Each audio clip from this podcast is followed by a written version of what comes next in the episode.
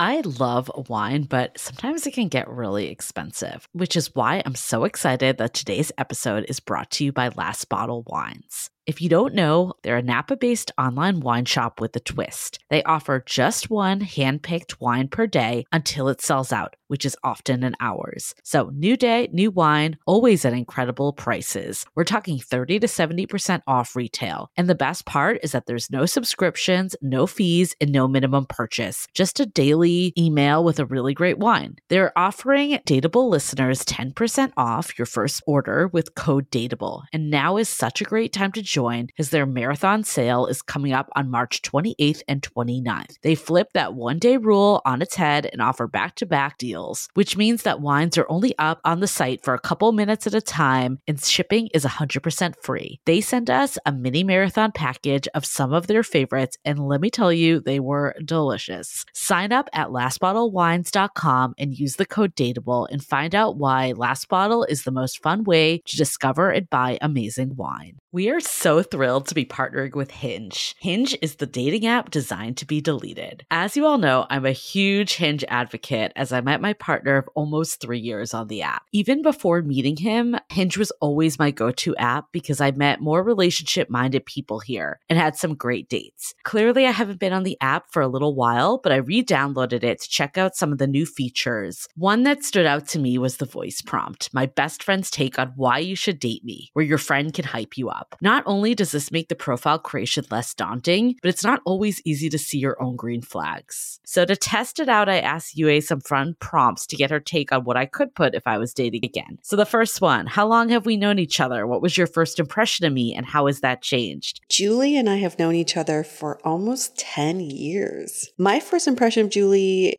was that she's very social, but I've learned that she has a lot more depth to her beyond the social butterfly that she is. My next prompt What do you think are my green flags? I would say she's deeply loyal. She believes in love, curious mindset, and she is fearlessly ambitious. And then last but not least, what kind of friend am I? Julie is the kind of friend who will always have your back, no matter what. Damn, that feels nice to hear. So download Hinge and try voice prompts today. Then find someone worth deleting the app for. The Dateable podcast is an insider's look into modern dating that the Huffington Post calls one of the top 10 podcasts about love and sex.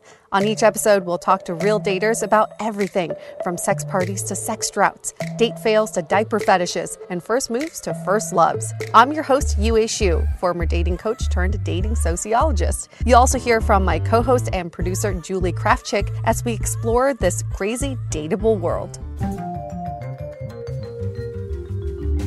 Hello, Dateables! Welcome to another episode of the Dateable Podcast, where it is our mission, Julie and I, to help you figure out why people do the things they do, why they say the things that they say, and then how you can navigate it all in this world called modern dating. Whew, that's a lot. I love We come full circle. I know. And we are taking a trip back in time. We are traveling back to 2004 when the book He's Just Not That Into You was released. We have Greg Behrendt, who is the author that, you know, I'm sure pretty much any everyone has heard the phrase He's Just Not That Into You. It started with Sex of the City. He was a writer on the show, became a book, became a movie, and I feel like it was like the words of wisdom that many women listen to. And I would say debatably, we could argue that now it just is, should be they are just not that into you because I think the same thing applies to all genders, all sexualities, all of that. We loved this movie so much when it came out simply because it gave you so many answers to why is this person doing things this way or said this because often in dating, what we're trying to do is win the other person over, but we're ignoring all the signs and they're very clear. And frankly, people are pretty honest on the first couple of dates. So this movie was eye opening for me because by the end of it, I was like, that's it. I'm wasting my time with people who are not into me. Yeah. I mean, I think I really, it, it, I definitely like the movie, but in the Sex of the City, you know, I'm a huge Sex of the City fan, but I feel like yeah. it when Miranda got that intel from Carrie's boyfriend at the time, Berger for all the Sex of the City fans, her mind was just blown because she's like, I have mm-hmm. wasted so many hours, you know, like analyzing and overthinking and debating if someone liked me or not, or if they were going to call, if they were going to make the next move, all that stuff, where it, it could be just that simple if you take what someone's saying or what they're not saying. I think that's the key. The inaction is just as important as the action at face value. Mm-hmm. And and in this interview we get to hear from Greg himself because did you know that Greg is the person behind this book, behind this saying? Can you believe it? And he's um he is a hetero man who's been married for many years. He was a writer on Sex in the City. He's the one that came up with this idea that was so simple and intuitive to him and to the women around him were just so mind blown Yeah. by the entire thing. So it's really funny to hear it from his perspective. It is. But, you know, I feel like there is the simplification, but there's clearly a lot of nuance in life, which is why we have the whys and why we have the hows. But we had a big week last week, and I feel like I'm just like kind of taking a breather now. But we sold out our Finding Your Person program. So we're very excited. We're super pumped to work with all the people that signed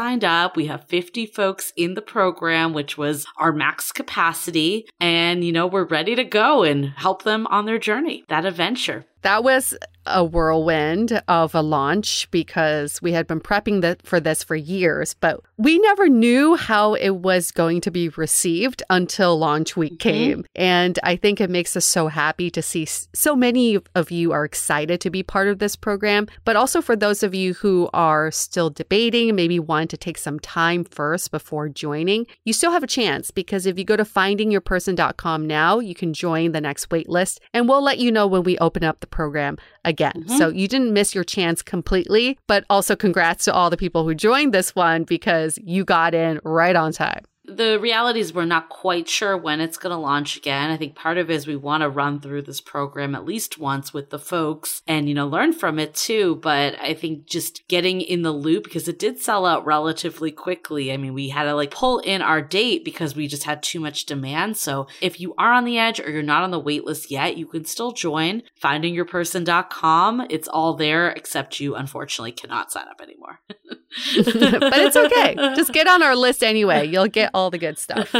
We promise. Uh, some of the other fun things just been happening is I think this is spurring up a lot of debate on what does finding your person even mean. We've gotten a lot of DMs and emails, Mm. people thinking, I'm really interested in this program because I am really interested in finding my person. We put up a poll on Instagram that asked, Would you rather find a connection or would you rather find love? Mm. And 90% of people said, I'd rather find a connection. Interesting. And I think that's very telling because love is almost this idea, and but connection is something very tangible. And until you find connection, you can't really find love yet. Yeah, I was I saw some of the responses saying they were one and the same, and I'm not quite sure I agree with that. Mm. I don't know, I guess it's just maybe it's how you define love. Because I think you can love people that you don't feel connected to, and you could feel connected Yes. to people that you don't necessarily love. I also feel like love takes a while to get there, but Mm. connection can happen pretty fast. And I think love is the next step to a stronger connection. So I think, yes, they're one the same once you're at that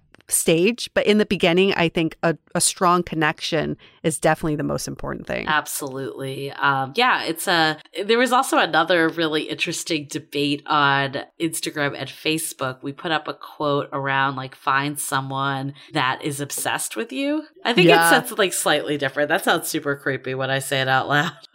No, I think that is it. Was it? But it is creepy when you say it okay, out loud. You deserve someone who is utterly obsessed with you. Obsessed I with actually, you. Yeah. okay. So I hear what people are saying. You don't want someone that you need to get restraining orders on. I, I don't think anyone's saying that that's a good situation. We all want someone that has a life of their own. Also, like all that's a given. I think where the sentiment of it is coming from that I think a lot that resonated with a lot of people because yeah, there were the people that kind of commented like that, but I would say also got a ton of people being like, hell yeah, like this is what I want. Tons of like interaction compared to other posts we put on and likes, etc. And I think the sentiment that resonates with me is someone that, you know, just feels lucky to freaking be with you, like the same way that you feel Mhm. lucky to be with them. That's what I think it means, not restraining order. No one's advocating for that here.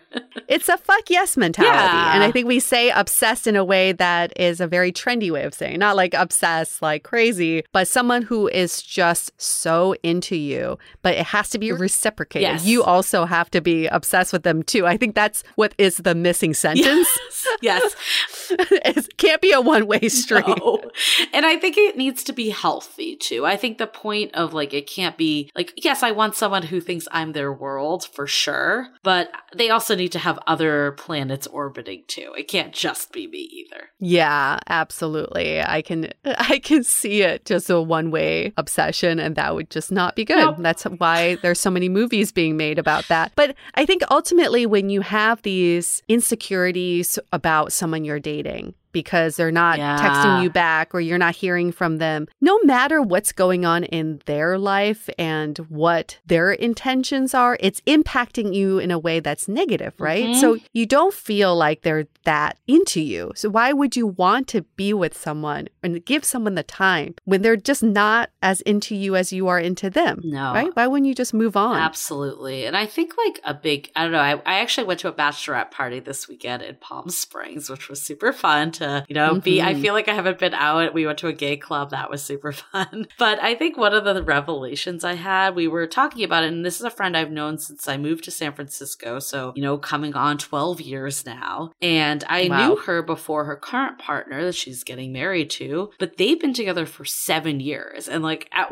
at, on one side, I totally see seven years because they've built, you know, a foundation and a relationship and a partnership, also in a life. But then the other side, I'm like, wow, where did seven years go? That feels like it has been not that long, you know? But I, what it was, it served for me was a real kind of a reminder that it takes time. Like, I think sometimes we're Mhm. trying to rush everything. And the reality is, it takes time to get to know someone. It takes time to build a life with someone. I think the older you get, sometimes it can happen faster just because you are more comfortable with like who you are and what you want and all that stuff. But I also don't think it means that like you have to run at like rampant speed either. There's nothing wrong with taking your time and the fact that like this is another person that you're getting to know. And sometimes it just takes time. And I think in dating, we just don't give enough time. And that's what makes it hard because there's just so many choices and so many people out there. And I'm not saying like if someone's treating you shitty, you should give it more time. But I think if it's not, you know, I'm in love after, you know, even month six, I feel like that's okay. Like I think that could grow as long as, you know,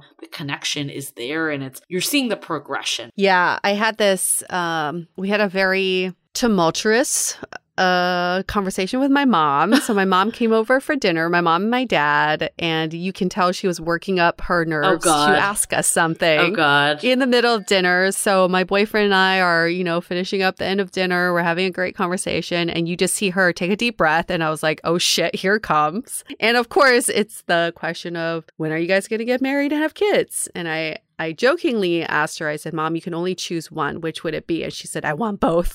I want both. And she was very adamant that she wanted these things. So, anyway, it, it all worked out because it helped us have this open discussion. And something I realized was, was this in relationships and dating, yes, it's good to look forward to something and have mm-hmm. milestones, but you can't have your future disrupt your present. No. If this anxiety over a future milestone is ruining what you currently have, then you need to stop worrying about that future milestone. And I told her that, and I said, You are bringing in f- the future to interrupt something really great in the present right now. So I like this idea of time and being on your own time. As long as you see progression and you're building towards something, it doesn't matter what those milestones are, and don't let that pressure you. So now she's like, I feel good about that. You know, she's like, I feel good about that conversation. I'm so glad. So, were you able to think up that response in the moment? Because I feel like I would just have gotten defensive. yes. So the way I told that story was fast forwarded that night. I was like, wait, that sounded very chill for the, the setup. That night, we didn't even finish our dinner. My parents packed their shit and they just left because they felt so awkward. My boyfriend's washing dishes and he just looks so irritated. And I'm irritated by everyone because I'm like, I'm stuck in the middle here. My parents want one thing, my boyfriend doesn't want one thing. I'm in the middle. Nobody's asking me what I want. so I took a night off and I went into the guest room and I just thought about things and had a really great conversation with my partner the next day and also with my mom. And that's when I came up with this because I, I was very honest about the fact that I understand that she's looking forward to these things. One, because she's retired. Yeah. But two, I think, you know, as a mom of a, a, when you're a mom and you have a daughter, these sort of things that you want for your daughter, you want her to be protected, you want her to Mhm. feel safe, especially when they no longer, you know, they're they're no longer capable of doing these things. So she's worried about that day when she is not capable and who's going to take care of me. And I told her, as long as we can take care of each other right now in the present, let's enjoy this because if we don't, we're wasting our time trying to think about this future scenario that nobody has fucking control over. Right. So I think she, I think I, I talked it through with her, and I think I got through to her. I really hope so because she, t- she promised me that was the last time she going to bring it up. You know, I think you're you're in a hard position too because you don't have siblings. I feel like because there is okay, like I'm sure there is this protection piece, but I think there is a little bit of a selfish piece. And I've talked to my mom about this too. Like I think it's even hard for her that my brother and sister-in-law don't live super close by. So there Yeah. is a little bit of a selfish piece. And I'm not saying it's selfish in a bad way. I think it's just human nature that like if it's kind of like when all your friends are getting into relationships or all your friends are getting married, all your friends are having kids. For them, it's all their friends are having grandkids and they get to be Yep. with their grandkids and it brings up that stuff for them. And I think that's totally natural. That's totally natural. And it's hard for you because you have no one else to deflect it. Oh, you totally get me, Julie. It is so true. Sometimes I wish I just had an older brother or Right, that sister did who's it, already yep. married with kids, and my parents wouldn't give a shit what I'm doing. Yeah, my you know? mom does not give me any of that pressure, which I think is I think she just wants me to be happy. But I think Yeah. also like I think she thinks I like can take care of myself, which I think is good. And I think some of that is generational and changes of women and you know what's possible. And maybe some of it is just even giving your mom that mindset too. Like I have this great partner, but I also am pretty freaking capable on my own, you know? I've done all this stuff on my own. Like it's not like I'm gonna be uh, incapable if something were to happen. Yeah, she did say something. She's never watched Sex in the City, but she did almost quote the show when she said, You spend your lifetime celebrating other people's life choices. When's it going to be your turn? Yeah. And it- I remember that episode on Sex in the City, and it made me think, well, my life choices could also be a freaking big ass 40th birthday Yeah. that I never threw for myself, and I will have a guest list and a registry. Totally. So the, we're, it's just that we're conditioned to think it has to be the wedding and the baby shower and all that stuff that we have to celebrate. Well, there are other reasons to celebrate life too. Yeah, I absolutely. I think I read a study that like people that had children, it was like the happiness level of people that had children versus ones that didn't. And, Mm. you know, it actually was that people that didn't have children were more consistently happy, but then people that Mm. had children had higher highs and lows. Oh, so, yes. you know, like they could have intense joy, but they also could have, you know, intense stress and not Ugh. happiness, you know? So I think it's just a different lifestyle. And I don't think one is right or wrong. It's just different life choices. And I think we need to celebrate that more. Like, celebrate even, like, I, yeah, I, I think the Sex of the City where Carrie did her own registry for herself with the shoes. so badass. But that's, it's true. It's like, why should, you know, why should people only celebrate these societal expectations? Like, it should just be celebrating whatever decision you make. Fuck yes. I'm celebrating next year. I, it won't be my 40th, it'll be my 41st. But a better reason to celebrate is my 41st fucking birthday. Okay. Yes. It's to happen. We're going to Vegas, right? or I don't know, somewhere better, Yeah. Julie. I mean, it's your birthday. We'll do whatever you want. do whatever you we'll want. do whatever. But I really want to go to Vegas. Is that what you're saying? Like, let's But do yeah, it. Do yeah, I think Vegas. we should do Vegas now. no, I think it's gonna be good, and we are gonna celebrate this week. Yue and I will be reunited in SF, which will be phenomenal. Like we said, we've been busting our ass to do this program, and we're excited to just you know go to dinner and celebrate tomorrow night. Uh, and then our partners get to meet. Oh yeah, Later in We're the week have a double too, date. which will be fun. double date. We'll let you all know how it goes. Maybe we'll post some photos. We'll see. We'll see how we're feeling. I don't know if my partner would like that. Just saying up front. we'll like put like an emoji. yeah, I was gonna say we can put emojis over their head. It's fine. Like they're celebrities. So, so basically, it's you and I in a photo.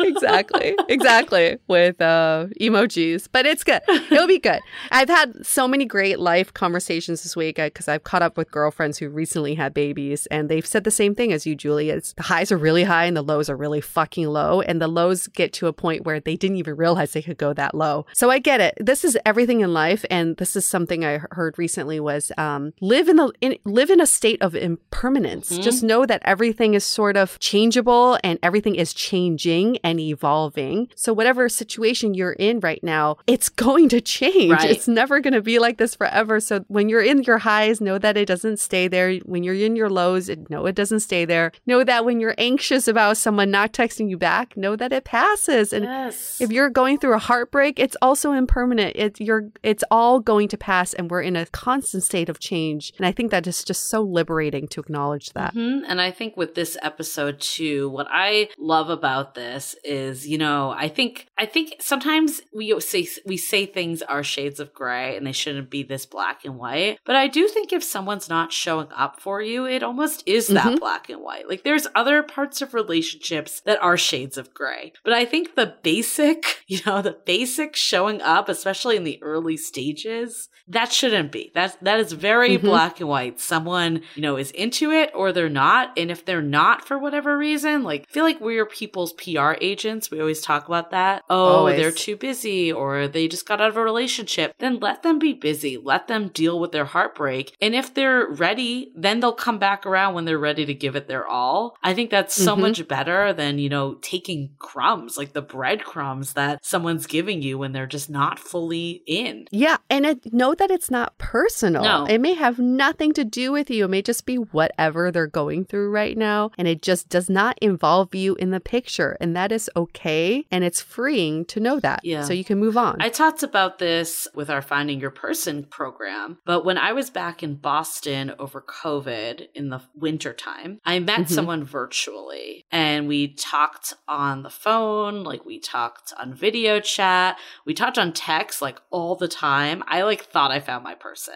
I think I like Mhm. texted you this, Yep. which sounds so dumb in retrospect, but I think a lot of people went it's not I think a lot of people No. went through this with virtual. I think vir- all virtual could really fuck with you. That's my that's my opinion. But I think I really thought that there was something. We were counting down the days till I got home back to San Mhm. Francisco. He's like, "I'll meet you at the airport with balloons." Like it was this whole thing. and then he just fell off the face of the universe. He just Mhm. became too busy. Work was too busy. There were family issues, like everything. And it's it's like if someone can't find an hour to meet up with you when they claim they want to so badly, they they just don't want it that bad. And maybe there was something Mhm. going on in his life. Like I I just don't know, obviously. But I think we're like kind of netted out with it was like, okay, if things change for you, like let me know, but I'm moving forward. And I guess spoiler alert, I never he never let me know. So I guess that was kind of well, you never met up, no, right? we never met up. Which is a crazy part. we part never met up. No, you were already developing feelings for this person, and it, was the seems reciprocal too. It seemed very reciprocal, at least through there. You know, it was crazy. But where I'm going with this is with my current partner from day one. It was just easy. Like it Mhm. was none of this, you know? And I think until you see that, it puts everything else in perspective that if someone really wants, to, one, they're ready for a relationship, and two, they like you, Mhm. they're gonna make it happen. Like they, because they want to make it happen. There's no excuse. Yep. And it shows when you're ready to find your person. I know I've been through phases where I thought, oh, this seems too easy. And I feel like there should be more of a Mm. chase. I, sh- I feel like I should be guessing more. Then I I knew that I was not ready Mm. to be in a relationship. So a lot of this is not just you learning about the other person, you're also learning about yourself. So be curious and observe how you're dealing with the situation. Yeah. Question? Yeah, let's do our question is another question. situation. situationships that we're, we've been talking about. This one's related to this episode, like they all of these questions are. But this is a, another one of those popular questions, which is how do you know when the person you're dating is not into you or is playing hard to get? Whew. hmm Situationships. That is the worst Yep. term in dating, I think. Yes. I love that that's even a question. That is this person really not into me or they're just so into me that they're making an effort to show that they're not into me? Like how can the, the these two situations be on the same plane? I don't even know. So this question in itself bothers me to no extent because I've been here a million times. I've asked the exact same thing, but ultimately I think the answer is how does this person make you feel? If you feel like you're not desired or wanted or this person is even making time to be with you, it doesn't matter if they're playing hard to get or they're not into you because they're not meeting your needs. And so this question is a moot point. Yes, I was going to say it almost doesn't matter. And I think, too, it's do you want someone that you can't text? I think I always thought about that when, you know, women aren't supposed to text back or initiate texts or wait three days or all the stupid BS. Do you want someone that you are thinking about when you should plan your text message? I don't. Yep. Is that the type of person you want in a relationship? Because I think early dating, yes, you don't know the person as well, and everyone's kind of on their best behavior a little. But I think the more real you can be at early stage dating, the less surprises there are once things actually develop. And I think it doesn't almost matter if it's coming from a place of them being playing hard to get or just, you know, be in a bad time. I think people play up timing so much that it's Mhm. they're busy, there's something going on in their life. It almost doesn't matter. The the reality is they're not giving you the time you need right this minute. That's the Mhm. reality whether they like you or not. So I personally think if you aren't getting what you need from someone, it's sharing that. And if they just don't like you, then it will be like, okay, well, you know, they either ghost you or they say that, you know, it wasn't a fit or whatever. And if they did like you, then on the the pro side, it could snap them into better behavior. You know, at the minimum, they could at least reach out later, or, you know, maybe it's just not a fit because you're not compatible of how you view relationships and time. Think about it. Your early dating stages are to observe if that person would make a good partner Mhm. for when you're in a relationship. So, why would it make sense to not text someone or have someone not text you because they're playing hard to get? Be a good indicator No. of them being a good partner later in life because do you really want to be with someone who takes three days to text you back because they're trying to win you over? No, it doesn't. Relationships don't work like that. And if you have to play games to be with someone, your entire relationship will be a fucking game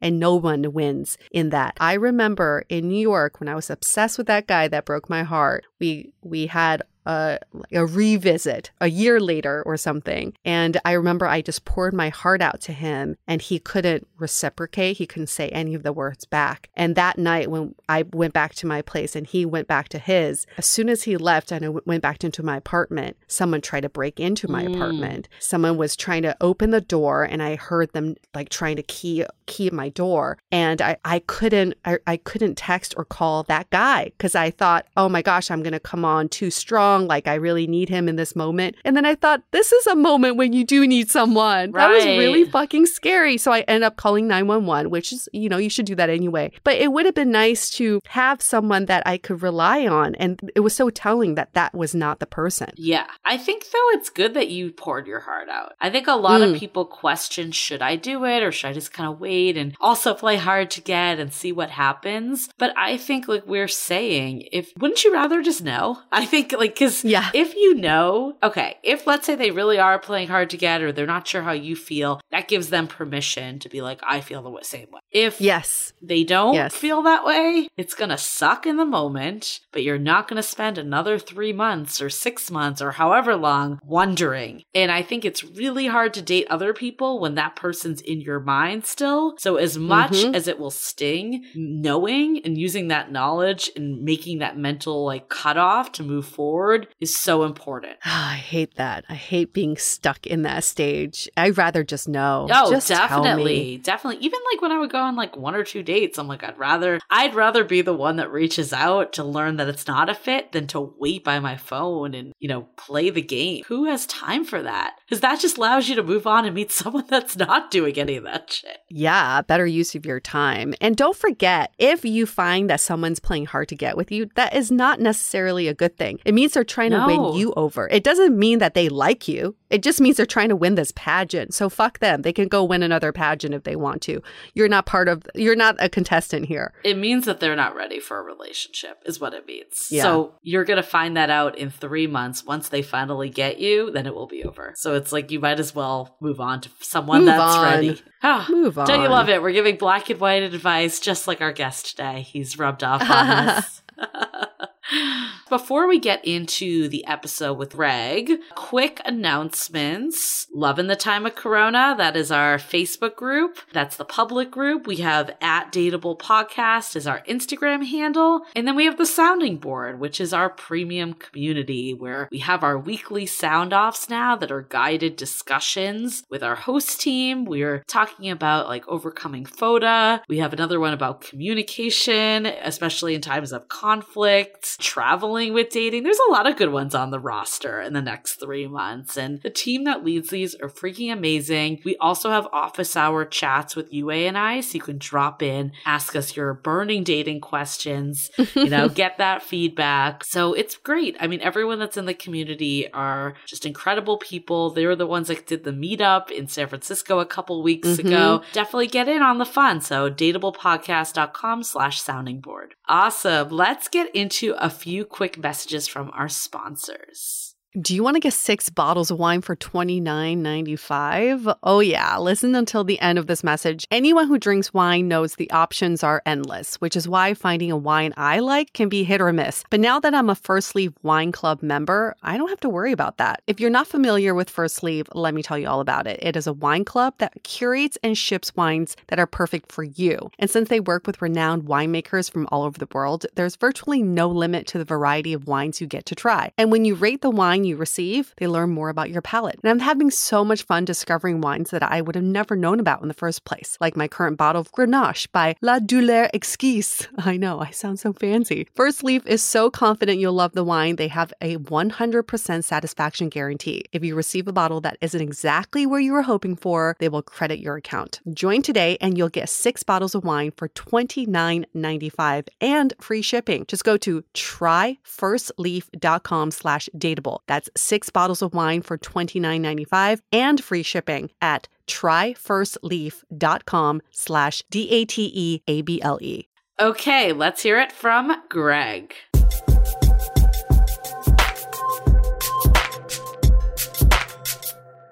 In 2009, a movie came out. Can you guess what that movie was called? Because everybody watched this movie. It was called He's Just Not That Into You. And this concept was so groundbreaking that women everywhere declared if he doesn't do this, he's just not that into you. If he doesn't do that, he's just not that into you. But I just looked back at the cast list because I kind of forgot who was in it. Ginnifer Goodwin.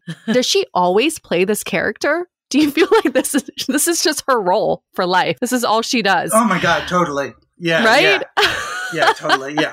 So Ginnifer Goodwin, uh, Jennifer Aniston was in this movie. Jennifer Connelly, all the Jennifers were in this movie. But the person who created, who was the mastermind behind this movie, is our guest today. His name is Greg Behrendt. He is the author of the New York Times best-selling book. He's just not that into you. Co-author. Co-author. Yeah, I gotta say Co-author. co-author. All right, Yeah, yeah, yeah. fine. Co-author.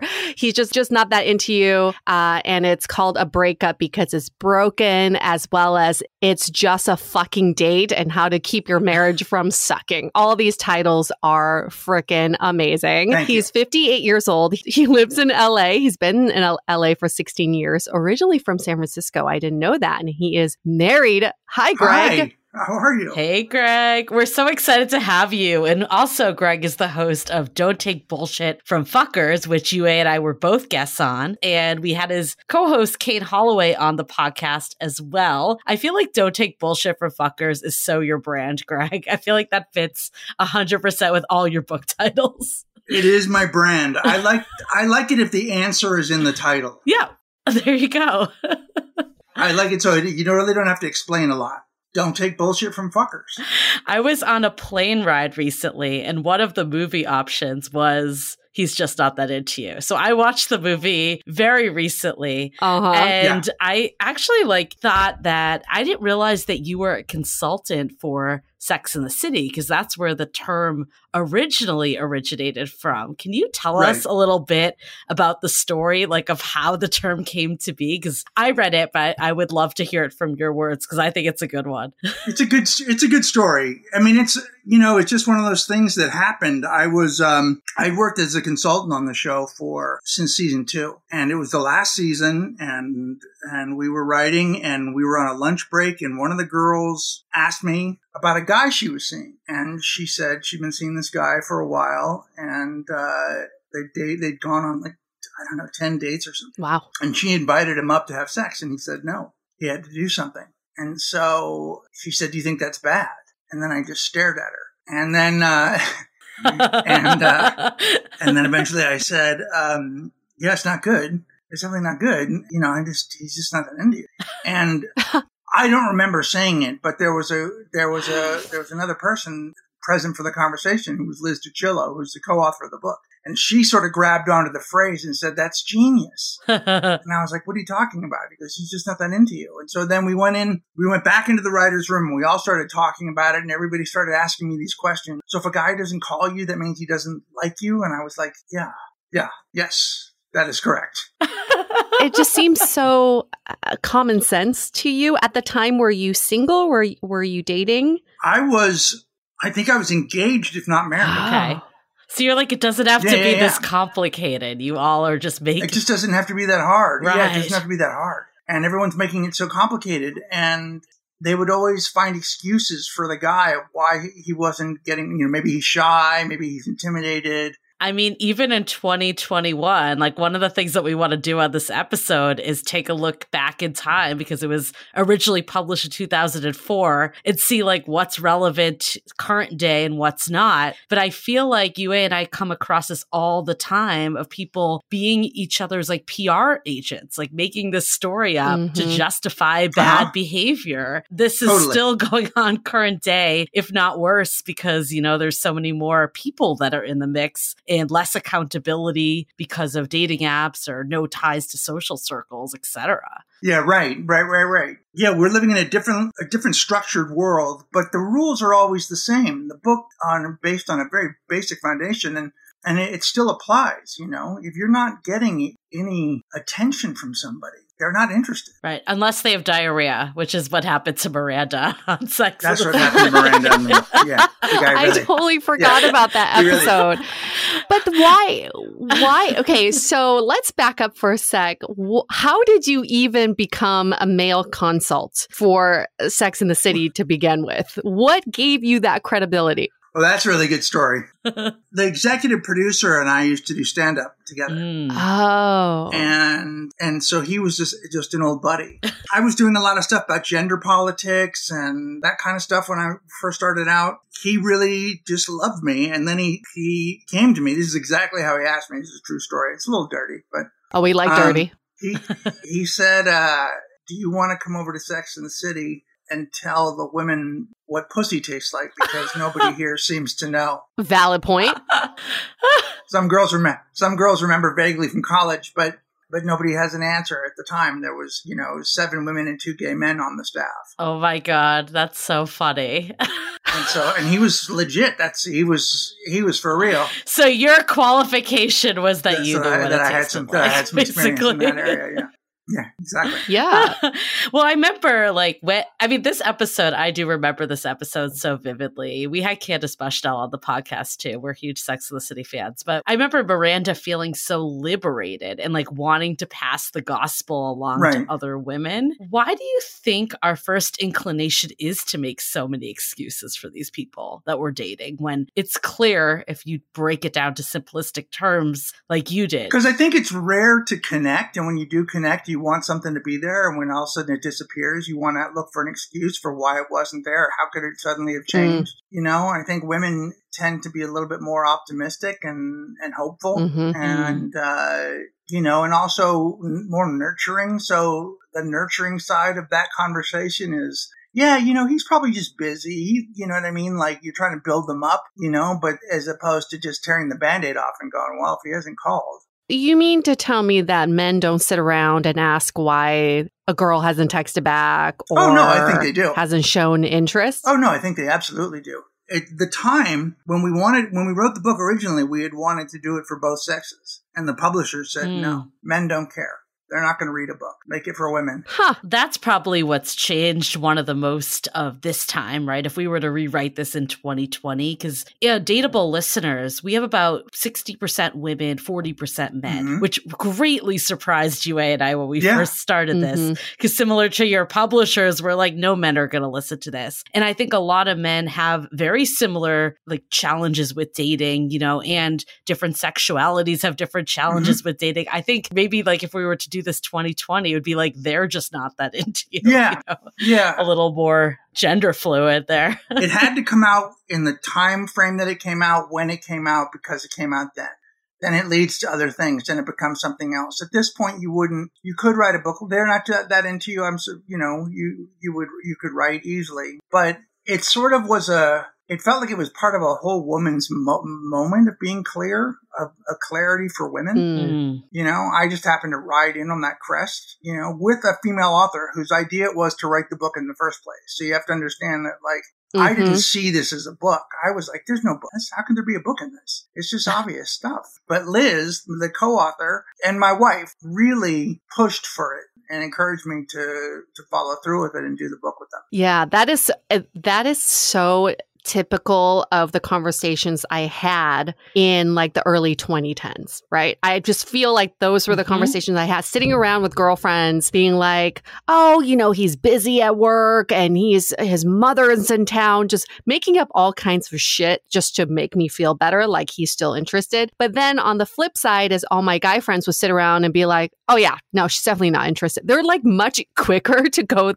the opposite Yeah. and say, "Oh Yeah. yeah, she's just not interested. Move move on." And so those conversations were happening, but they were just very different conversations. And I do think those conversations are very different today. Yeah, I think it's fascinating. I think that totally makes sense. This was like at the shift of, you know, the women's movement with that. And so much of our making these excuses, I feel like stem from Cosmo and like bad dating advice and why men love bitches and like all those books that came Mhm. out for so long. It's interesting paradigm shift now because I think men and women may be like closer in the way they think about things more than ever now because women essentially became more empowered because of Mhm. books like yours, for instance. And then men, I think, have also like dropped some of their guard a bit, show the emotional side a bit more now than ever before, too. So it's kind of interesting, like how those levers have played out. Yeah, totally. And and I also think you know dating isn't as cut and dry as it used to be. Yep. You know, Mhm. there's a lot more hanging out.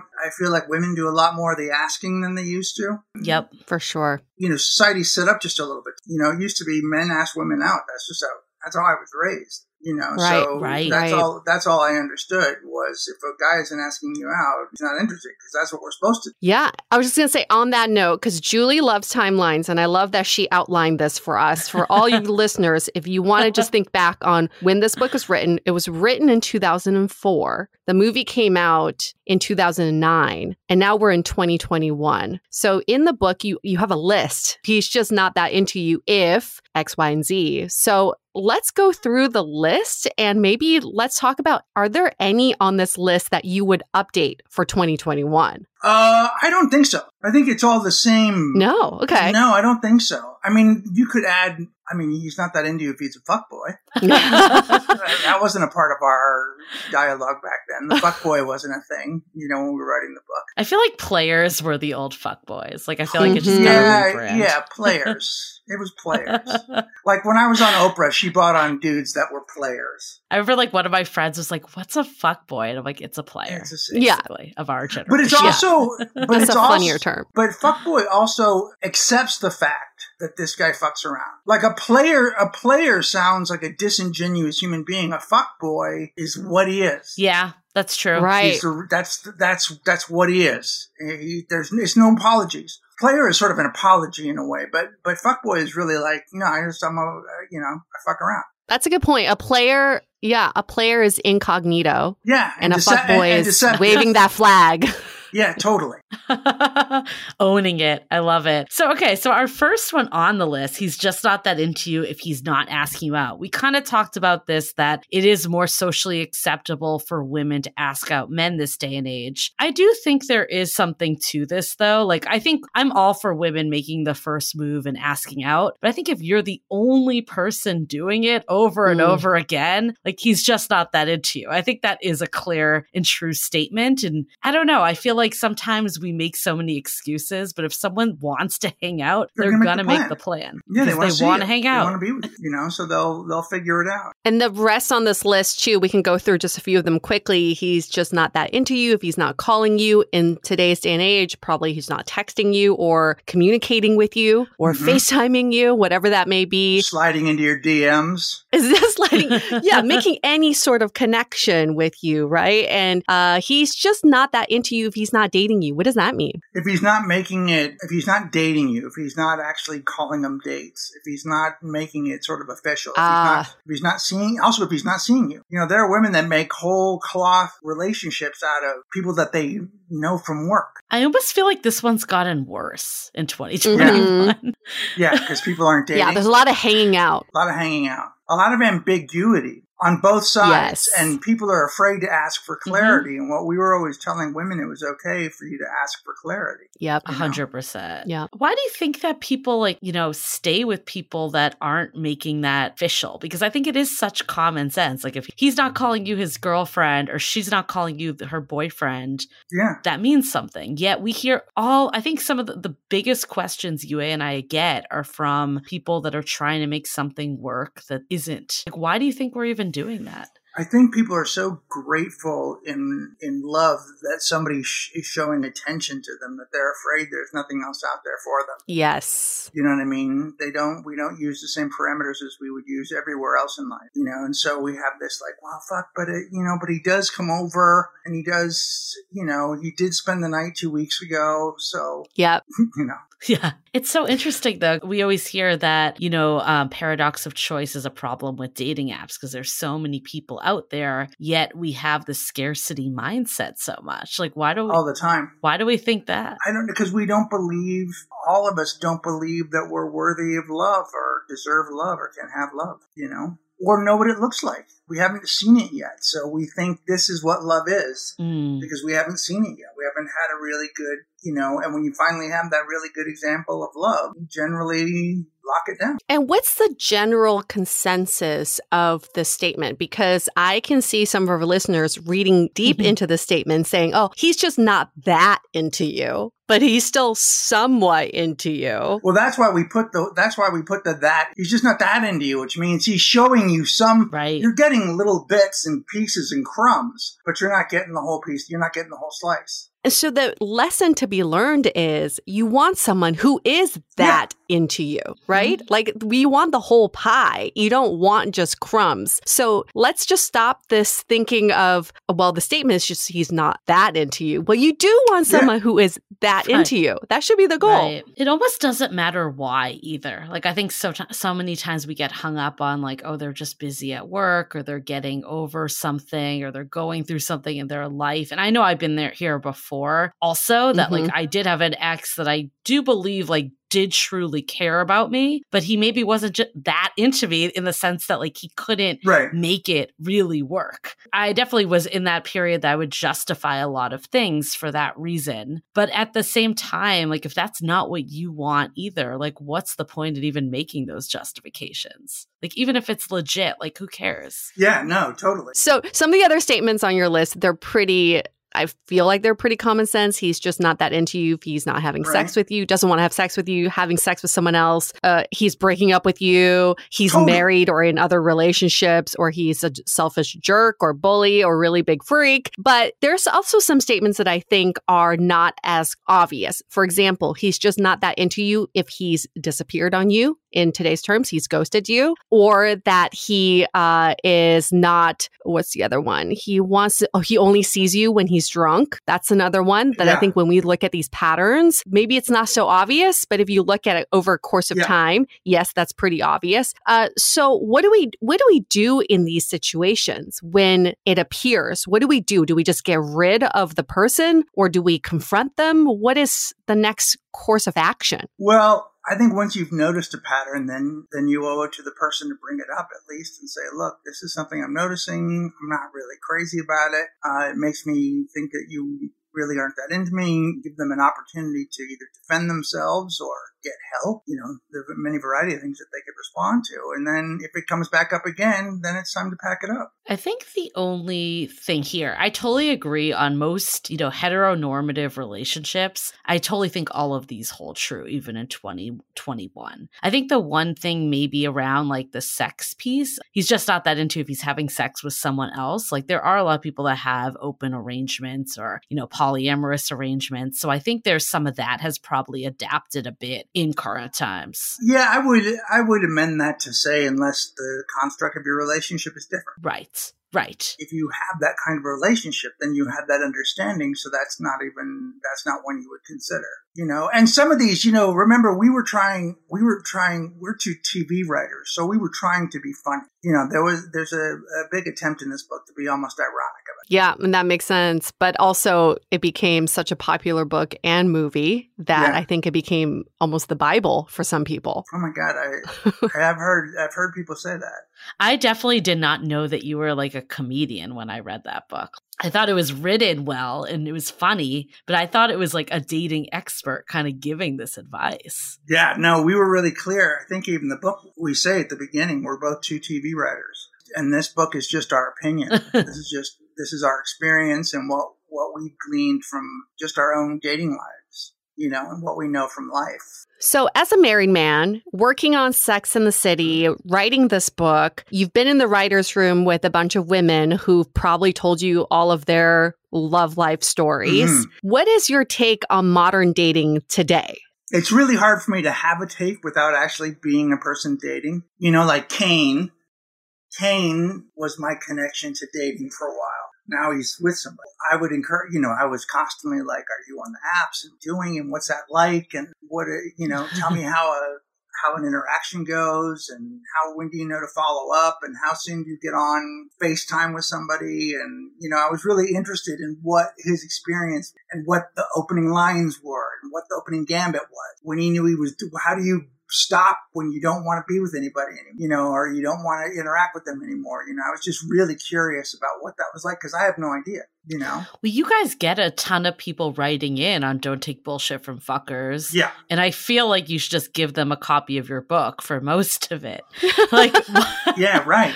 like I guess like when people write you this stuff, like what goes through your mind? Like, They always think, they think they have the story that proves me wrong. mm, Like, well, my story's different. And then you're like, no, your story's exactly the same. Always. It's the same as every other story that I've read. Yes. It's always Yeah. the same. We get the same. And the longer, the longer the email, the worse it is. Right. Yes. Yes. You know, if it's like three or four paragraphs, it's like this thing is Because they think the details make it unique. and, and you get them too. I'm sure you do Yes. too. You get emails that are like scroll, scroll, scroll. Yeah. We love reading them though. so I definitely agree with like the majority of it. I think I I can see this in my current relationship where it's just so easy and it makes me be like why did I stand for things that weren't easy and when people talk about things that aren't easy you're like what are you doing? But at the same time humans are involved and I think like for instance like even you know if someone doesn't call you back right away or there's something there they could be just doing some other facet of life. Like how do you balance that with this statement? we we tried to be we used to be really clear in the book. We were trying to be really clear in the book. We're not saying a guy forgets to call you and then you just toss him out. You know, but we're like when it starts to crop up and you find yourself telling your girlfriends, you know, he never calls me back or he only texts me in one word answers or you know, when it when it when it becomes something you're discussing, then it's time to look at that. Is that a red is that a red flag? You know, otherwise, you know, we're not we're not saying being insane. Right. You know, we're not saying like he didn't call me Greg, so I told him to go fuck himself. you know, we're not encouraging that kind of behavior at all. But when it becomes something that comes up, you know, more than a few times, then it's time to look at it for what it is so that you don't waste time. Right. So it's patterns more than one offs. It's patterns, yeah. It's patterns and it's and it's repeat offending and you know, it's all that it's all that kind of stuff.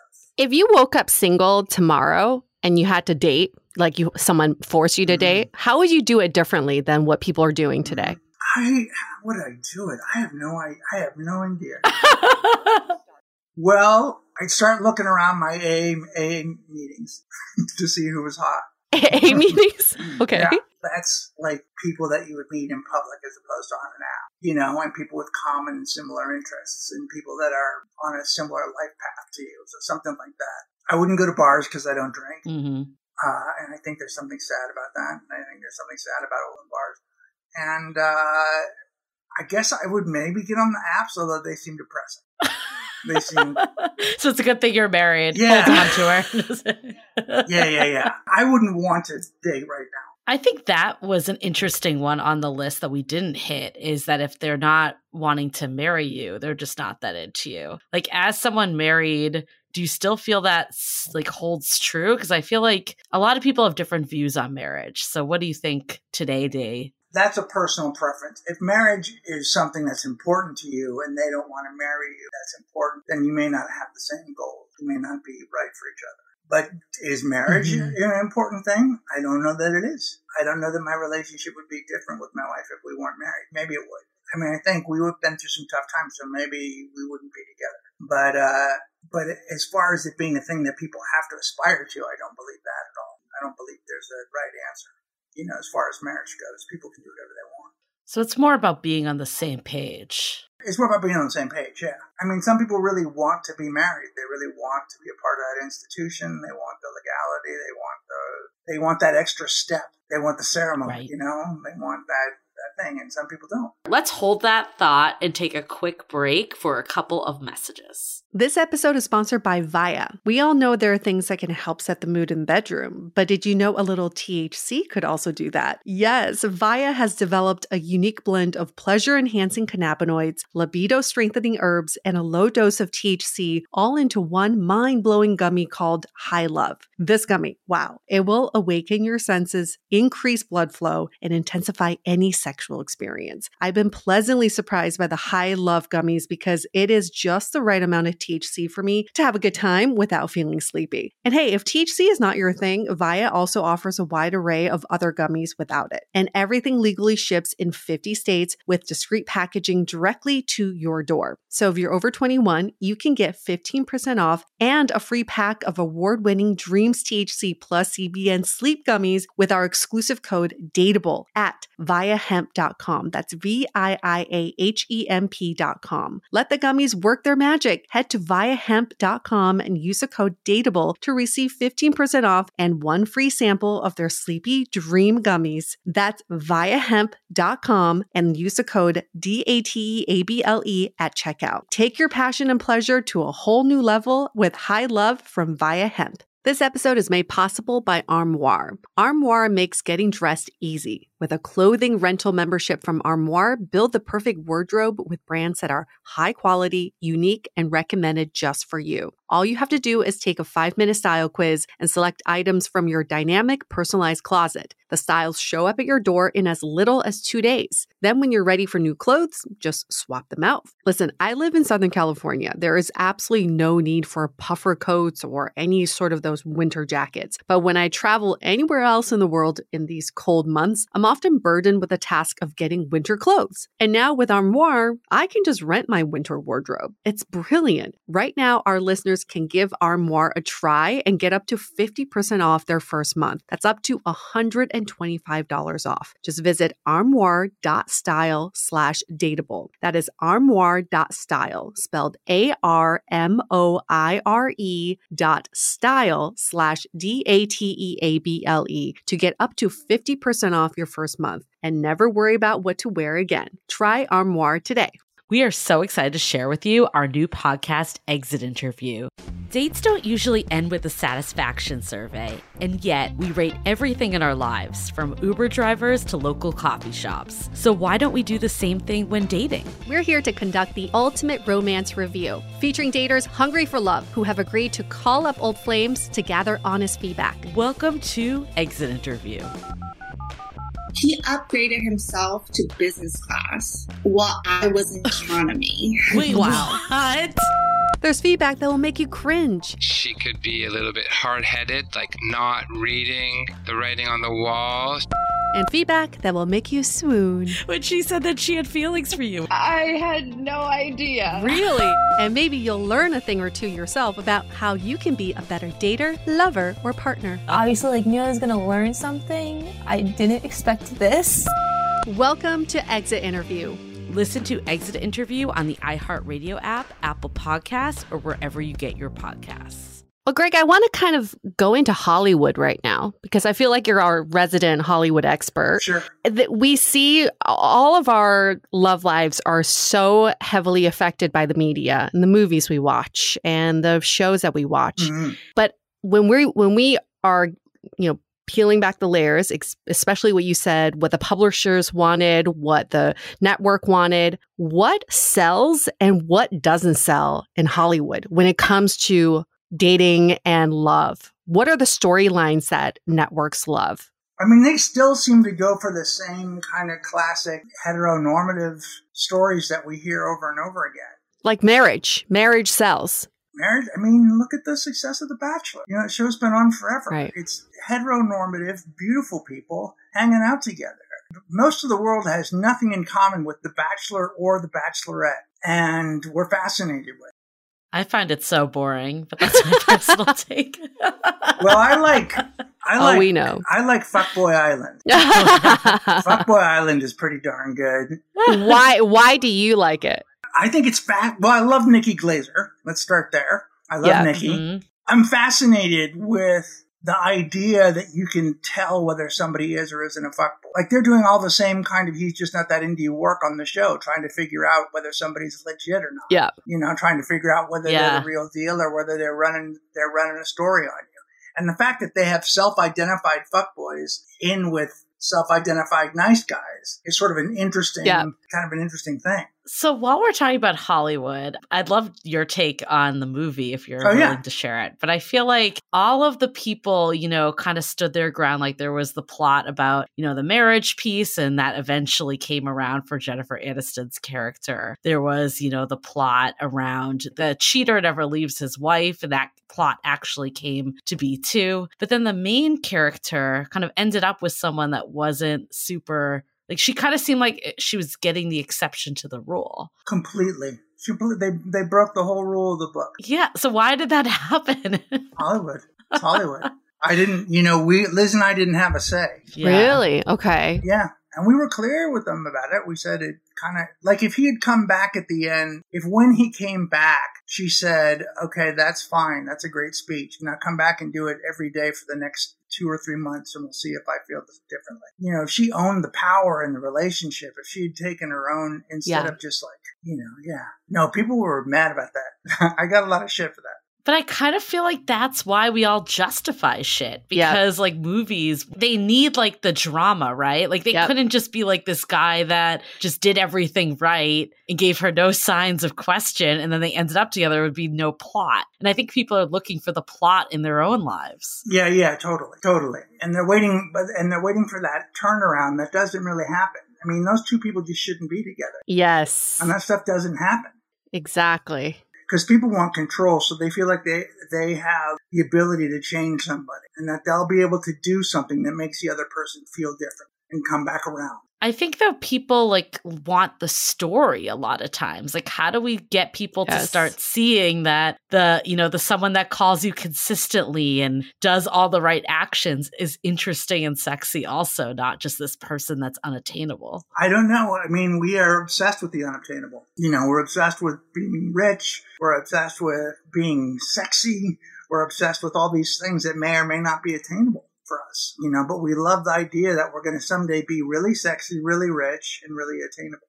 So are those people just fucked then? Yeah. Like- Yeah. I mean, I, you know, it is, it's also what your self worth is. It's what you think you deserve. And some people think they deserve somebody who's not interested. Hmm.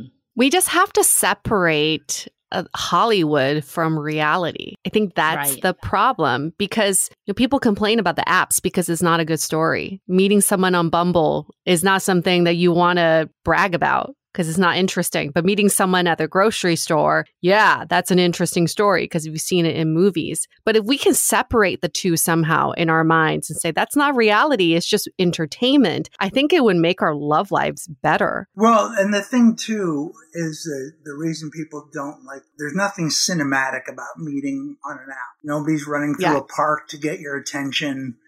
Nobody's you know standing up at a club and making a big deal. Like it's just somebody responded to your hello or whatever, however it works. And you know, but that doesn't make it any less valid.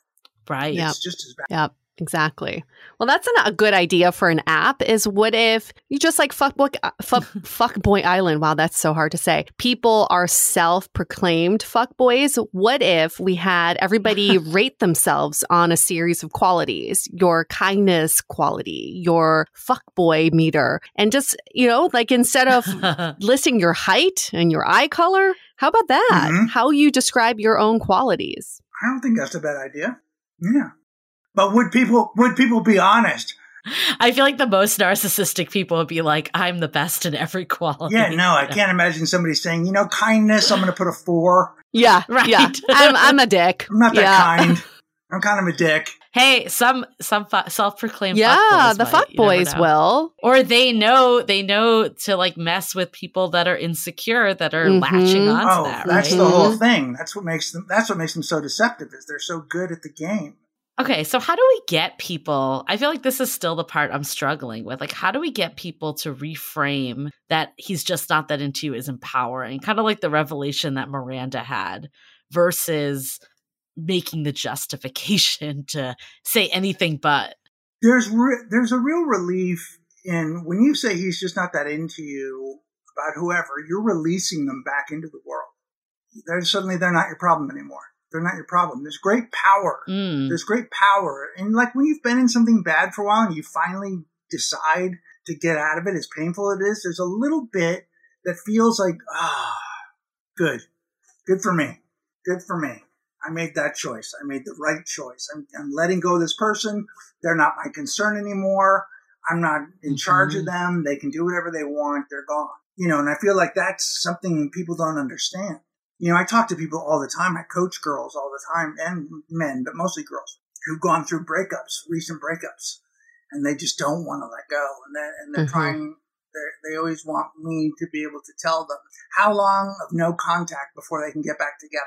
Yes. Yep. Oh my God. Always. That is so why people do the no Yeah. contact. Yeah, I'm gonna do no contact so that I, so that I so that I get a result, and not the result, which is to move on and to you know find other things to occupy your life and your time. I think it goes back to the scarcity mindset again. Yeah, totally. Because it is hard to find a connection.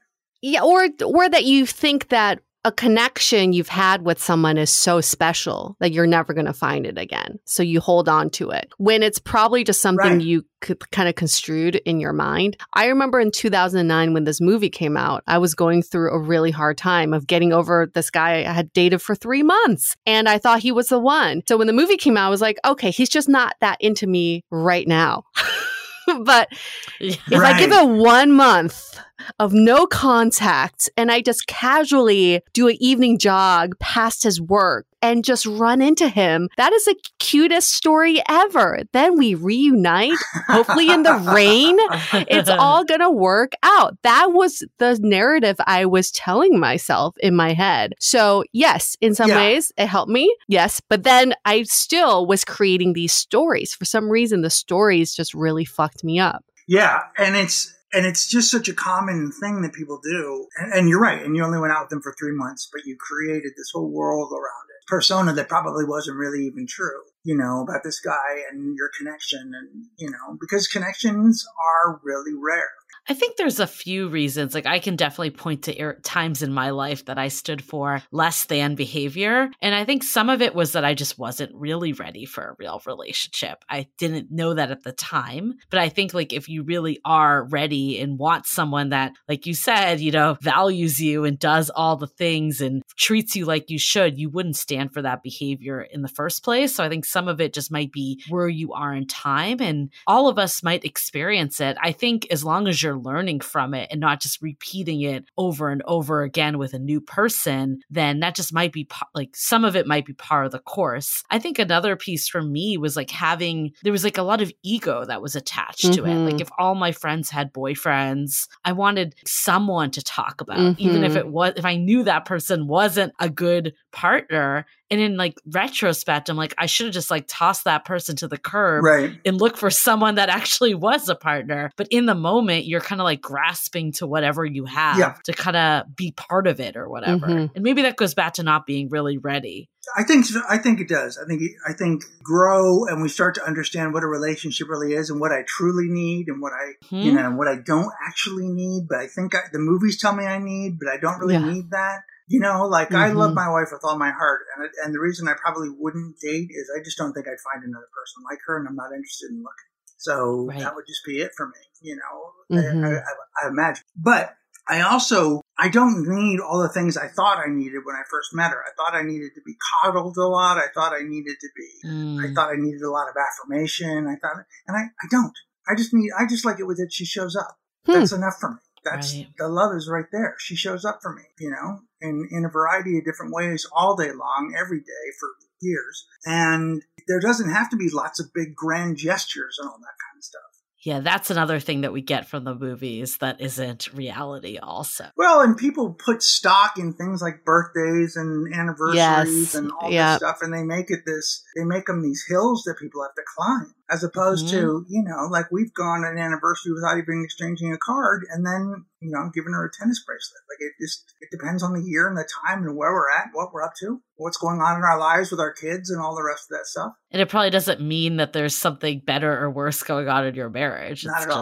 Just Not at all. Yeah, well, because in Hollywood movies, everything culminates to something. There's a climax. And in real life, Yeah. when we culminate to an event and nothing eventful happens, we are suddenly disappointed by really Yeah. no reason at Yeah. all, other than these movies telling us that it should have been some sort of grand gesture. And then you also mentioned Yeah. something earlier, too. Is that in these movies, because they're only an hour and a half, two hours, there has to be a transformation of a character. There's an arc. Mhm. So that happens very fast in movies, but in real life, Right. people don't change that fast. In fact, some people don't change at all, but for some reason, we feel that maybe we have the power to change someone or someone will suddenly change their Right. ways for us. There's something about Nope. romantic comedies, though. One person's always broken and has to get better. Yeah. right. you know they have a they suffer from a deficiency or a lack or something and then by the end they that has been changed you know i mean if you think about it really they're not making romantic comedies anymore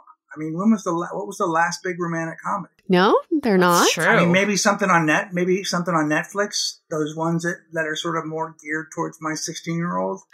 Yeah, but like you're right, big blockbuster ones. I can't. I guess like La La Land, but they didn't end up together. No, That's like one. I mean, that wasn't even that long ago, but that was no, La La Land was La La Land was very adult. It was. It was a hundred. It was, and I think that the we think we can fix people is why people stay in these situations or situationships that aren't going anywhere that are clearly there. Yeah, La La Land, I think had one of the best endings ever. Yeah, I thought it was great. Of just like what what could have been, but then realizing like that isn't the love between us wasn't necessarily for the long haul. yeah, yeah, and he was an insufferable jazz dick.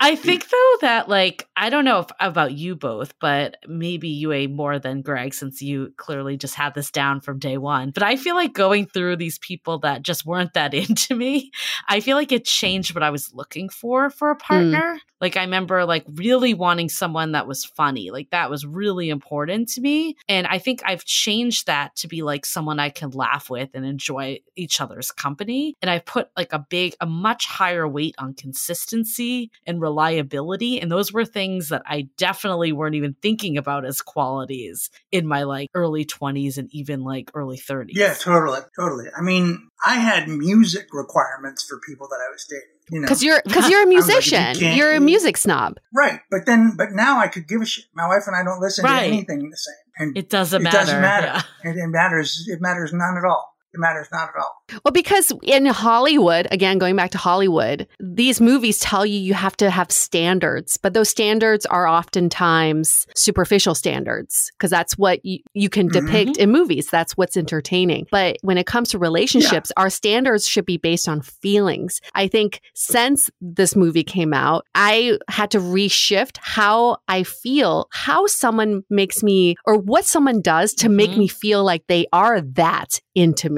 And it's always a gut check because we Right. know when someone's just not that into you. Like we know, we just have to check back and say, okay, well, this person's not, definitely not making me feel like they're that into me. Yeah, Right. totally. Usually, like when we're attached to these people that aren't that into you, a lot of it is because we're grasping the superficial checklist. Mhm. And I think, like, you're right that Hollywood, that's how it visually depicts. And I think dating apps have the same problem. We've talked about this before that, that you can't show someone's kindness levels No. like on a dating app. You show that they're six four or, you know, went to Stanford or whatever, like, you know, thing that's kind of like bragging rights that ultimately doesn't mean anything either. I'm so glad that we're able to rehash this book slash movie slash like everything because I think at the end of the day, even in 2021, the same principles apply. They do. And I, I think like my biggest takeaway from this conversation is a lot of times we try to overthink everything with dating. Mhm. And when we get into the pattern of overthinking and overanalyzing, that's usually a sign that they're not just that into you. I think that the relationships that flow the most effortlessly are the ones that you know you can be your authentic self and say what you need to do and not worry about these things, like that's when they are that into you. And I love this. Like we, we keep saying this, it's like the feeling that you get. If you break it down logically, Mhm. and try to like step out of I'm in this situation and would I give my friend this advice? Like, why would you want to be with someone where you're the one that's making all the plans or you never think they're going to text you back or Right. whatever that might be? Like, I think we need to kind of look th- things and it's hard, it's way easier said than done. But instead of getting defensive, like, really be like, what do I want? I think so Mhm. much of the time when we've talked to people in these situations, it's all about the other person. But I think it needs to come back to you. And usually, what we've seen once people like let that person go, they usually end up finding someone that is that into them. Yeah, no, totally. That is what happens. It's uh, good relationships are also wildly uncinematic. Yeah. Mm-hmm. They're dull. Yeah.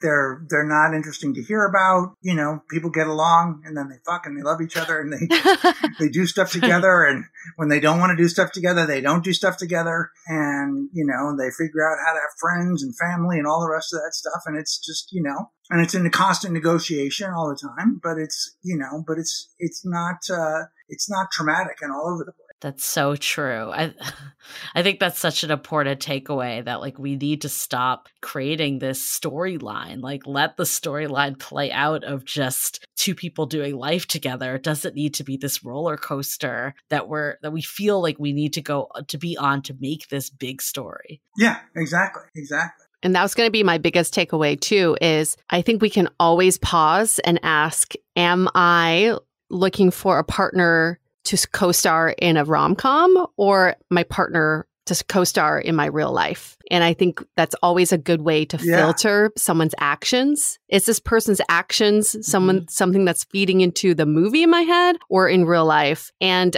when you your answer is movie, it probably means that they have pretty erratic behavior because in these movies, their behavior is all over the place because that's what keeps these movies entertaining. Things are constantly happening, and that's They've got to put they've got to put something in the trailer. they yes. There's got to be some running. There has to be some running.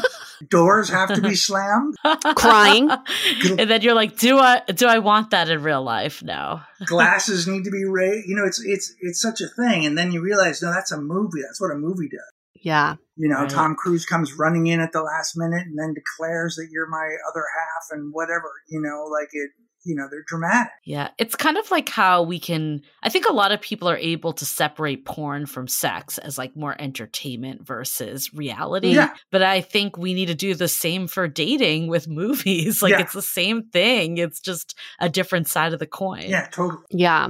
And we need to understand what that into you means. It doesn't need to be the big gestures, but it does mean, well, baseline is that they're not an asshole. So all the things that you would expect a kind, normal human being to do, that's just baseline. And then anything a little bit above that means that they probably are that into you. For for my partner, something Mhm. that he did for me today that I feel like this this man truly loves me is that we switched cars and he put the car the dog car seat in my car because he knew that I would have to transport the dogs. he did that in the morning. I know that they would never write that into a movie because people would fall asleep and be like, "This is the dumbest movie ever." But Right. in my real movie, real life movie, I was like, "This man fucking loves me. He thought about me today." No, that's that's a hundred percent it. It's all that little stuff that, when you look at it, really adds up to being something so much bigger than whatever the big gesture is you're looking. Yeah, I think the whole like the boring movie because I like think about that too in my current relationship that I feel like is a very solid relationship. I'm like, I, there's nothing to talk about. like, there's nothing to bring. It's a good thing. Besides that, you know, and I think that's it's important. And I think we should have grace though if we're not in that place right now. Like Yue and I have both been in situations where someone was just not that into us. And I think it teaches you what you'll not stand for in the future if you choose to learn from it. It's some of it's inevitable that you're going to have this happen. A lot of it's just growing and, you know, be, realizing your worth essentially. Right. But I think where it becomes problematic is if you're in situation after situation that's a different face and name, but it's the same thing happening, just a different variation of the story. And then at that point, maybe it's time to like look into therapy or really analyze like, why am I doing what I'm doing if I truly want a committed relationship? Mhm. Yeah, exactly. Hundred percent. So, Greg, what are some things you're working on currently, other than your podcast with Kane? I'm really interested in creating a reality reality show, and I haven't figured out exactly what that is yet. Oh, But I've been Oh. watching. I've been watching a lot of dating reality shows, and I'm trying to figure out how to create one myself. okay. Been So very you inspired. You like all the islands, Fuckboy Island, Love Island, probably Temptation Island. Any other uh, any other reality shows other than The Bachelor? We've talked about that too. Any other ones that have been on your radar? Well, I love all the cooking ones too. Mm, Mm. Okay. Yeah, I love all of them. I mean, I, I like I like a lot of reality television. I feel like there's something with cooking and dating. That That's what I'm. That's yet. what I'm thinking of. Yes. There are three reality dating reality shows in the works just because I get all the casting calls for them. One is uh, Yeah. uh your mom plays the matchmaker. So your mom goes on the date with your potential date. And then she decides who you actually get to date. So that's one that's coming out. Another one is Didn't they have that? do they already? Maybe it's a different I feel like season. That was an MT- I feel like that was an MTV show from like a zillion years Oh, ago. I mean, Like date my mom or something. Was I would never trust my mom to find my mate, but hey, some people might. The second one that's coming Yeah. out is some sort of dance show where you learn a dance with your blind date and you don't get to see them. That- I think everyone's masked, but and you learn a dance together and that at the end you evaluate each other on their partnership skills, something like that. So that's the second one. And then the third one is something about people love exes, but I think this is like you set up your exes. You set up your ex with someone else's ex. Those are the three that I know are coming out. Wow. Okay. If that's any inspiration all for some- you. Okay. No, it's good. I like to know. I want to know what's going on. You know, I want to know what people, what, what, what the room temperature is. In the meetings I've had lately, everybody wishes they bought Fuckboy Island. Really? Everybody is like, yeah, yeah, that's, that's sort of, Why? The, that's the, because people like it. People love the word fuckboy too. Yeah. yeah. They like how the show breaks convention. I think they just like, everybody likes to get good looking people in bathing suits. That is the key. That is essentially the key to reality success. If you can That get- is not the key to that is not the key to finding a long term partner in the real not world. at all. Not at all. But in reality television, if you can get anybody into a bathing suit, you're in good shape. oh, there is such a disconnect from reality TV. It should not even be called reality for dating. Oh, I know. it's No not even kidding. Yeah. This is the, the farthest thing from reality TV. The opposite of reality. Yeah, totally. so entertaining, though. Well, thank you so much, Greg. We were so happy to have you Oh my on. God, this this was has so been fun. such a fun convo. Yeah, it's been awesome. You guys are great. And for anybody who wants to check out Don't Take Bullshit from Fuckers, your podcast with Kane Holloway, where can they find that podcast? On any one of the fine Spotify, iTunes, Stitcher, all that kind of stuff. And then I'm it's greggers on Instagram. And uh, and I coach. I coach people. So if that's interesting to you, if you want a coaching session, just DM me at it's greggers and we'll set something up. Or go to my website, gregbehrendt.com, and there's coaching information there. So you teach people how to not take bullshit from fuckers. I feel like a lot of people need that. That's Yeah. the way to that's the way to crack this he's just not that into you case. Yeah, exactly. I can just see Greg in these sessions just being like, What the fuck are you doing? Don't take that bullshit. He's obviously not that into you.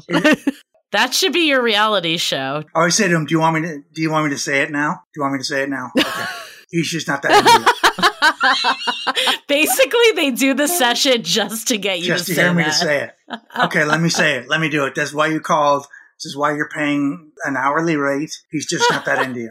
Money well spent. That is a good final takeaway that I think if we start to reframe he's just not that into you as, you know, ego crushing to it's paving the way for someone that is that into you. I think that will really help liberate us with that statement. Yeah. And like you said, it's patterns, it's not one off. So Yeah. I think people could maybe misuse that statement too. Yeah, totally. we don't Yeah, and throw Totally. them back into the ocean where they could potentially find someone better suited for them. Why hang on to those fuckers, Exactly. right? let them swim to Fuckboy Island.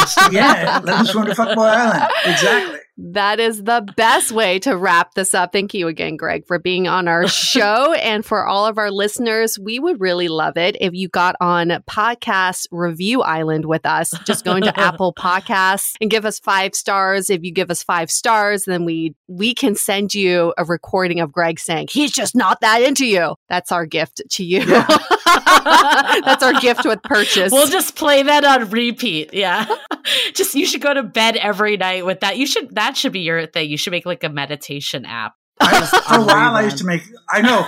I have a meditation. There's a. If you sign up to my website, if you if you uh if you sign up to get the emails, you get a free meditation that is "Don't take Oh. bullshit from fuckers." Perfect. There you go. Already covered. Already done. And it's a it's a whole thing. It's really funny. It's really funny and fun. Brilliant. Love I'm going to download that tonight and fall asleep to it. Oh, you'll like it. It's got music, the whole thing. It's great. Oh, it's got music? Yes, I'm done. I'm done. Yes. Yeah. So there. Yeah. It's like the new words of affirmation that you need to listen to every day. A hundred percent. You'll dig it. You'll dig it. You should totally lead like seminars. Uh, we, I do. I do sometimes. Yeah, it's fun. That's great. Awesome. Well, on that note, we're going to wrap this up. Stay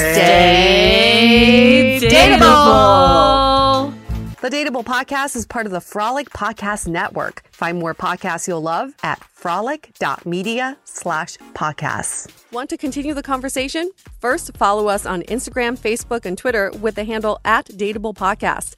Tag us in any post with the hashtag Stay Dateable, and trust us, we look at all those posts. Then head over to our website, dateablepodcast.com. There you'll find all the episodes as well as articles, videos, and our coaching service with vetted industry experts. You can also find our premium Why series where we dissect, analyze, and offer solutions to some of the most common dating conundrums. We're also downloadable for free on Spotify, Apple Podcasts, Google Play, Overcast, Stitcher Radio, and other podcast platforms. Your feedback is valuable to us, so don't forget to leave us a review. And most importantly, remember to stay dateable.